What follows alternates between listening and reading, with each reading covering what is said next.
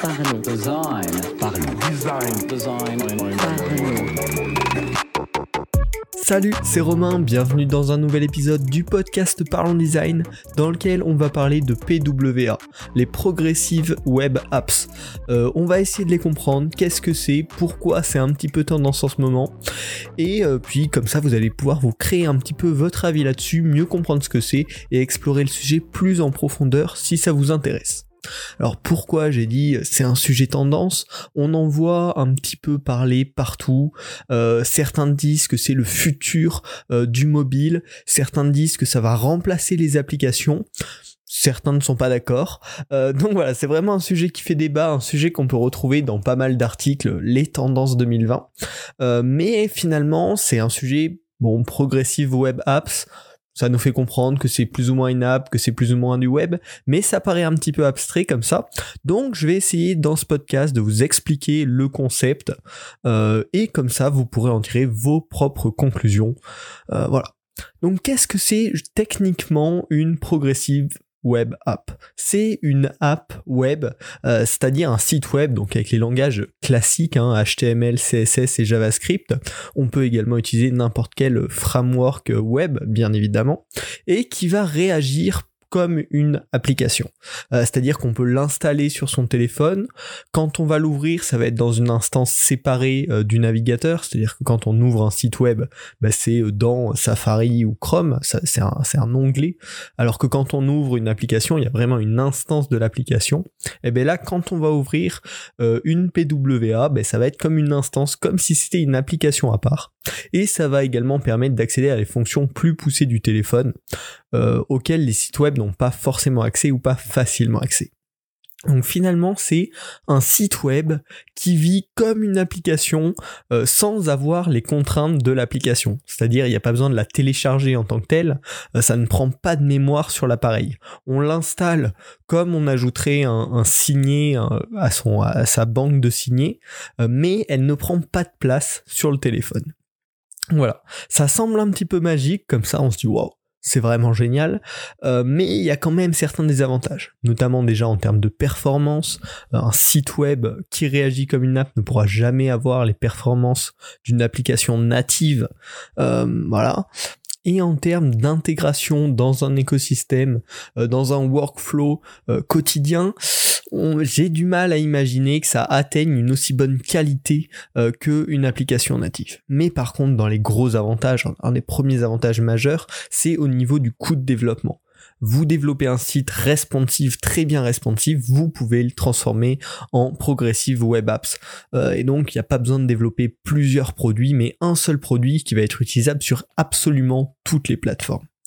Euh, il y a déjà des géants qui ont adopté euh, le principe de la progressive web apps. Euh, il y a notamment Twitter avec Twitter Lite, en fait la version mobile de Twitter qui correspond au standard des PWA. Pinterest également, qui a proposé une PWA et qui a, qui a eu des résultats en termes de business assez excellents. et en France, on a par exemple le journal L'équipe qui a mis en place une progressive web app ou encore Decathlon. donc pour un utilisateur, comment ça se passe s'ils veulent tester euh, une progressive web apps de l'un de ces géants ou euh, d'une plus petite euh, entreprise Ça va être différent en fonction de l'OS sur lequel bah, ils naviguent, quels OS ils utilisent. Sur Android, c'est relativement bien intégré quand l'utilisateur va aller sur le site web en question, il va recevoir un petit pop-up qui, lui explique que c'est une application web et qu'il peut donc l'installer. Et donc s'il coche oui, ça va lui mettre une icône parmi les applications, comme toutes les applications. Donc ça s'intègre relativement facilement. Sur iOS, pour l'instant, c'est un petit peu moins bien foutu et c'est peut-être ça qui va décider euh, du futur des progressive web apps. C'est qu'actuellement, si on va sur un site, euh, nativement, on n'a pas de petite alerte qui va nous dire c'est une web application, tu peux l'installer sur ton téléphone. Il faut le savoir et du coup aller euh, dans, les, dans les paramètres et ajouter ce site web à l'écran d'accueil comme on pourrait le faire avec n'importe quel site web. Et ensuite son icône va apparaître comme une application. Euh, donc voilà, l'installation, c'est pas bien foutu nativement sur iOS, et donc ça, c'est un premier petit problème.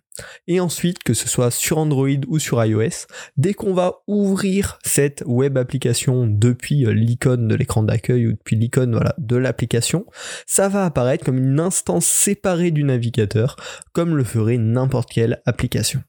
Donc finalement, c'est un processus d'installation relativement simple, euh, qui est immédiat. Euh, le seul souci, c'est qu'il y a la transition un petit peu qui est compliquée du moment où on était sur un site web, on l'a installé et quand on va le réouvrir, c'est une application. Euh, ce petit côté-là est un petit peu bizarre, mais voilà, ça, ça peut s'améliorer au fur et à mesure en fonction des évolutions d'Android et d'iOS qui vont de mieux en mieux l'intégrer. Euh, donc maintenant, on va parler un petit peu plus côté technique et côté design. Qu'est-ce qui va différencier euh, un site web d'une web application? Donc techniquement, il y a trois points qui vont être absolument nécessaires pour que l'application, euh, pour que le site web soit qualifié en tant qu'application web. Le premier, ça va être un, document qu'on appelle un manifeste au format JSON qui va déclarer le site en tant que progressive web app. Donc là, ça va déclarer une description, un nom et plusieurs infos de ce type. Et c'est ça qui va notamment permettre au navigateur ou à, à Android ou à iOS de définir que ce site web là peut apparaître comme une web application. Le second point, c'est que le site doit être en HTTPS euh, pour la sécurité qui est demandée par Google, un acteur un petit peu influent dans le monde des progressive web apps, étant donné qu'ils font pas mal d'efforts déjà avec Android et qu'ils en ont parlé à plusieurs reprises. Donc voilà, obligation obligation que le site soit en HTTPS pour qu'il soit considéré comme une progressive web app.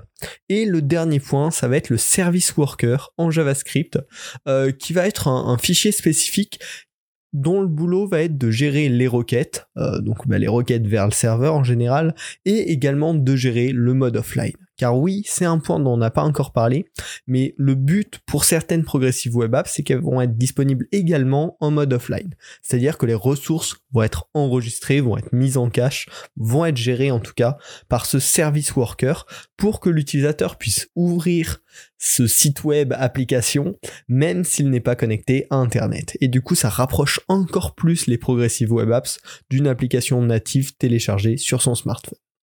Enfin, on va bien parler un petit peu de design quand même. Euh, là, c'est un sujet un peu plus euh, général sur la technologie, l'évolution, le mobile de demain. Mais il y a quand même quelques points qui peuvent nous, en tant que designers, nous intéresser quand on parle de progressive web apps. quels sont les points dont on va devoir euh, faire attention? Qu'est-ce qu'il va falloir prendre en compte?